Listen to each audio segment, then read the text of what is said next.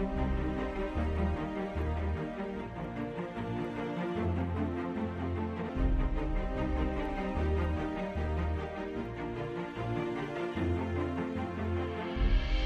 to the Global Missions Inc. podcast. Today's episode features Brandon Snoke with a lesson on manners. I wanted to speak a little bit on this is an old subject called manners. Not that anybody needs manners here, needs to work on their manners. But uh, as as I go through this, you'll understand that this is good to remind us, all of us, how to treat our wives, how to treat our husbands, what to look for in a young lady if you want to want to find a wife someday. What to look for in a young man if you wanted to to get married. Look for a young man sometime, or just the appreciation of a of a, a woman of of a man of what his role is, and of a, a man of a woman. And these are godly principles. This is from a book and mes- messages to the church by Brother Holt, and I, I had some some notes of my own, and then I'll uh, but it, it's, it's coming from this teaching, and then I have a little bit to read out of here. When I was about 16, I attended the North Battleford camp, and it was filled with the Holy Spirit. And I remember that's one particular message that Brother Witter taught, and, and it was about young men and uh, young women how to how to conduct yourselves in, in manners. And I was at an age where I was very impressionable. I was I kind of girls were catching my eye, and I wanted to know, wanted to do it right, wanted to know the right way to treat it, treat a young lady, and I listened, and I, and it made quite an impression on me. Uh, it doesn't sound like a church message, manners, but it's actually very, very spiritual, the message of manners. In Genesis, we read the creation, how God created all the creatures of the earth. God created them large and small, fish, birds, bugs, and reptiles in Genesis 1 26, 27. God said, Let us make man in our image after our likeness, and let them have dominion over the fish of the sea, and over the fowl of the air, and over the cattle, and all over all the earth, and over every creeping thing that creeps upon the earth. So God created man in his own image. In the image of God created he him. Male and female, he created them. Genesis 2 7. And the Lord God formed man of the dust of the ground and breathed into his nostrils the breath of life, and man became a living soul. So, this is a good reason, one good reason for manners. We're not a beast or just a creation, an animal or a fowl of the air. We're created in the image of God. We're to be refined. We're, God intends for us to tame ourselves. Maybe we have a little bit of a, a wild nature, men, not women and uh, we need to tame that. We need to have self-control, and we need to to work on refining because we're the image of God. Just like I wouldn't want to disgrace my dad, my father, by the way I live my life, my my earthly dad. We are the image. We're created an image of our heavenly Father, men and women, and we we want to we don't want to disgrace our Heavenly Father, the image of our Heavenly Father. So we have we work on these manners, these things. Manners are very visible. May not think they are, but they are very visible, as much so as the clothes you wear. Very quickly, somebody's manners are come out. You, you notice them. Since we're the ambassadors of Christ, that's an important thing. I work with a lot of, as many of you do, work with many people in the world who don't have manners, right? We've seen examples, good and bad, and uh, and it's and it's quite quite evident. Manners can be contagious when you are showing manners to somebody, being polite, they tend to do the same. You to reciprocate, unless some of the most hardened might not, but a lot of times they do. So it is something that can rub off, and the manners can be fleeting as well if we're not careful. If we can, it can be something that we can let down. Another reason for proper respect and consideration and manners towards a woman can be found in Genesis 2:18 through 22. The Lord said, "It is not good that man should be alone. I will make him a helper comparable to him." Out of the ground the Lord God formed every beast of the field, every bird of the air, and brought them to Adam to see what he would call them. Whatever Adam called each creature, that was its name. So Adam gave names to all cattle, the birds of the air, the beasts of the field. But for Adam there was not found a helper comparable to him. And the Lord God caused a deep sleep to fall on Adam, and he slept. And he took one of his ribs and closed up the flesh in its place. And the rib which the Lord God had taken from man, he made into a woman, and he brought her to the man. As one writer explained, man was made from the dust of earth, woman was made from the man. The woman is one step further from the ground. If man is refined, the woman is doubly refined. 1 Peter 3 1 through 7.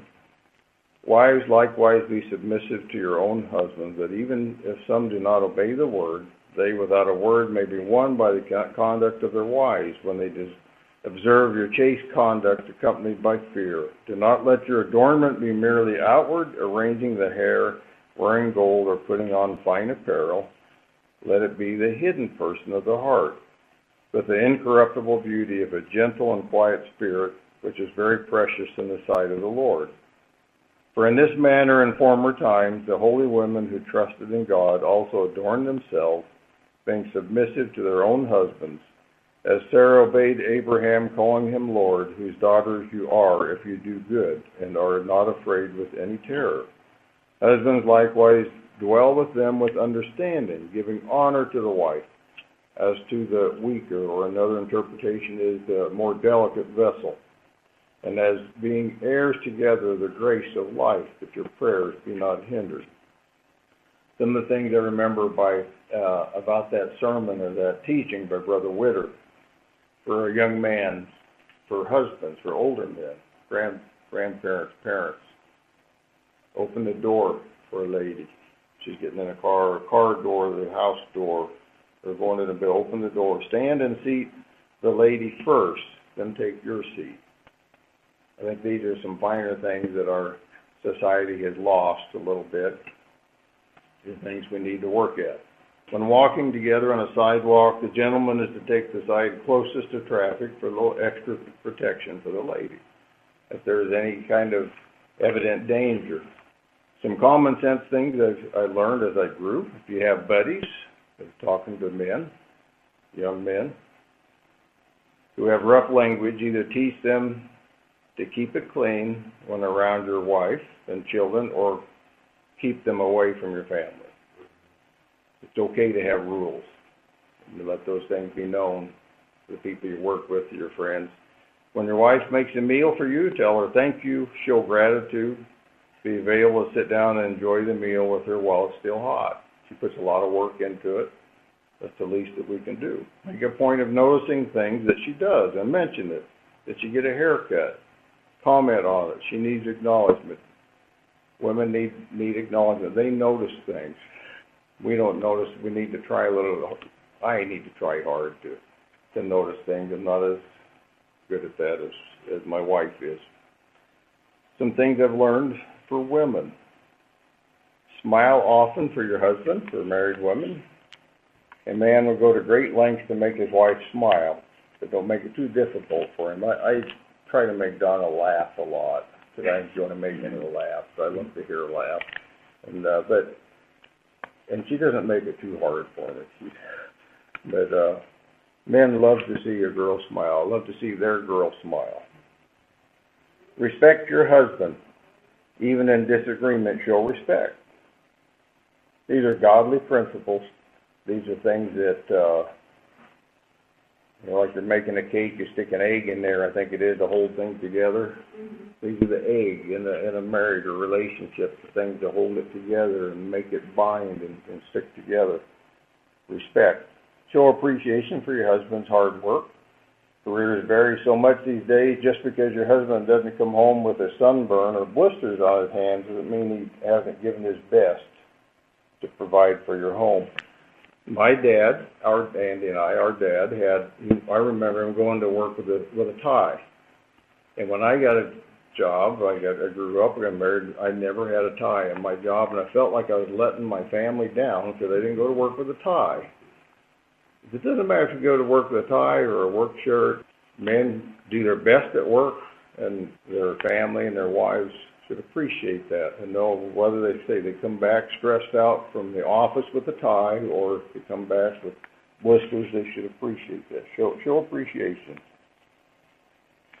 Single ladies looking for a future husband, expect to be treated with respect. This is very important. We can set expectations right up front, boys and girls, men and women. Set ex- expectations right up front. Expect to be treated with respect by any suitors. Do not let a young man, regardless of how handsome he may be, be rude to you or treat you with disrespect. Set your bar high and let the young man know if he is not treating you properly so he has a chance to improve. Sometimes young men are a little rough to begin with. They, they haven't learned. My wife taught me a lot of manners, and uh, I mean, I was I, I was refined by my lovely wife after we got married. She did a lot of refining. But she saw there was hope because she let me know if something wasn't, you know, I wasn't treating her quite right, and I corrected it. And so look for that so you know there's hope. Boys tend to be unpolished, and good boys want to improve with the proper encouragement. Treat your suitor with respect, show true manners, and conduct yourself with integrity. Many a young man's nature has been refined by the conduct of the lady he is with, but some young men will never change. Ask yourself if you would be happy being under submission to this man as your husband. If not, it's best to end things early. Pray, pray, pray for God to sift out a good, godly man for you and to open your eyes to the right one. And this is something else that's very important. Don't forget that God often signals danger and permission through the judgment of your mother and father who love you the most on this earth. Out of everybody on this earth, mom and dad loves you the most. Agree to only safe public places for dates and insist that your date comes to your door to get you. This adds a level of safety by allowing mom or dad to look them in the eye. And that makes a difference. Accountability is assigned at this stage, especially if dad crushes his hand when he shakes it. That can help too. Pay attention to the respect the young man shows his mother. This is another big one. There is often a strong correlation to the way he will respect and treat his wife. A lot of times, the way a young man treats his mom is the way he'll treat his wife. And uh, and so look for things, those things. Single young men looking for a wife. Many of the things pertaining to a lady pertain to the young man. Treat the young lady with respect. Expect the same from her. Make a point of going to the door and meeting the parents early. Show respect to the parents. Ease the parents' anxiety by telling them where you will be and for how long. Ensure them that their girl will be safe. Remember that when you take their child by the hand, you take the parents by the heart. Be kind and considerate. Choose safe locations where your lady will not feel uneasy. Do not expose your date to an unclean atmosphere. When seeing friends while together, introduce your lady. This makes her feel acknowledged, and it's just the right thing to do. Open her door, seat her first, stand between her and any perceived danger. Dress nicely, comb your hair, brush your teeth. This young lady you're with is the most refined creature God has created. Treat her with gentleness. And you know, the Lord speaks about treating, like after marriage, he warned Israel about not treating the wife of your youth, get the word, but treating her badly, mm-hmm. basically, treacherously. He holds men accountable accountable for the way they treat their wives. If the young lady scoffs at your efforts of being a gentleman, she may not be for you. God demands that we treat ladies with respect and gentleness, and if she won't have it, you should look elsewhere because those are the hallmarks of a godly man, and a godly man is a, is a true man. Young men look for a woman, a, a young lady who appreciates that.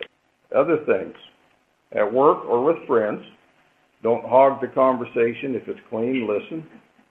Everyone longs to be heard.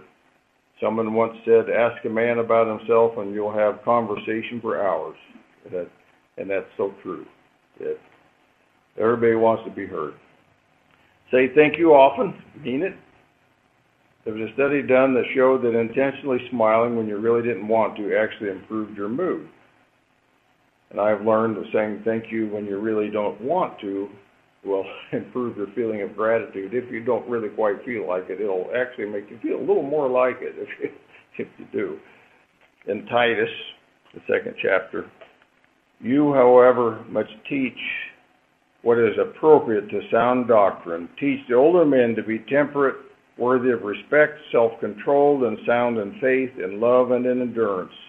Likewise, teach the older women to be reverent in the way they live, not to be slanderers or addicted to much wine, but to teach what is good. Then they can urge the younger women to love their husbands and children, to be self controlled and pure, to be busy at home, to be kind, and to be subject to their husbands, so that no one will malign the word of God. Similarly, encourage the young men to be self controlled, and everything set them an example by doing what is good in your teaching, show integrity, seriousness, and soundness of speech that cannot be condemned, so that those who oppose you may be ashamed because they have nothing bad to say about us.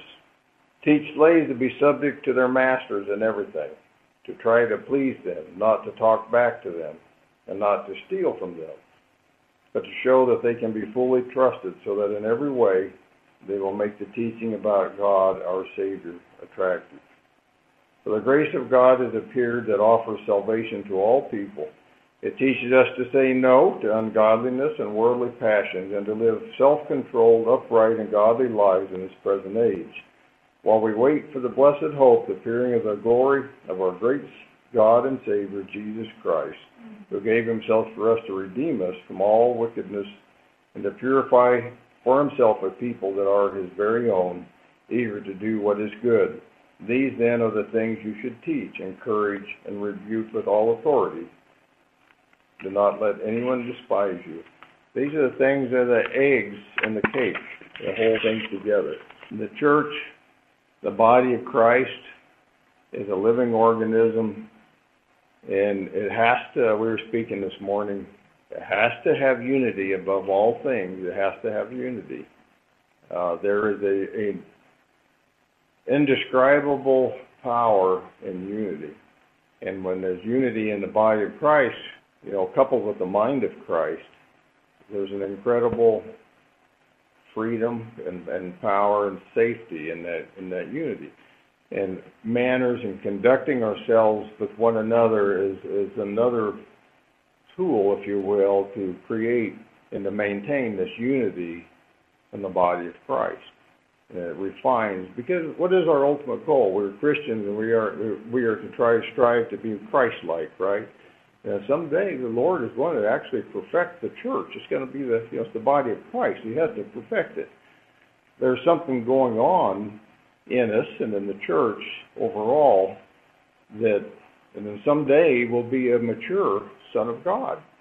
Well, a long ways to go. I know I do, but uh, these are some of the instrumental things that have to be done. I've been reading a lot of, reading a few war books, and they have these things called uh, uh, an SOP, it's the Standard Operating Procedure. Certain core things that you don't have to explain it at every, you know, at every time you send uh, a group of of soldiers out. You don't have to explain everything because these certain core things, standard operational procedures, go along with them. They already know them and understand them. And that's kind of way it is in the in the body of Christ. We are in battle, and there's some certain standard operational procedures. One of them is unity, above all else. Uh, our, manners, our respect, showing love to one another. Those are standard operational procedures that we don't have to be told all the time, right? That is part of our core being. I want. I'm going to end with uh, reading just this. To be brief, briefly here out of his book, brother Holt is a wonderful writer. None of his book, uh, Message to the Church, and it's called Dear Son. As I write today, it is as though I was writing to my own boy. These are the things I've have told him, but I would like to tell it to all the growing sons. They are the things we must add to our life, or when our life is ended, we will look like a tree naked of leaves. Son, watch your manners. It seems such a small thing, but around it your future is built. Poor manners means poor growth. Manners are as essential as breathing. A boy without manners will be poor company in the time he is looking for his life partner.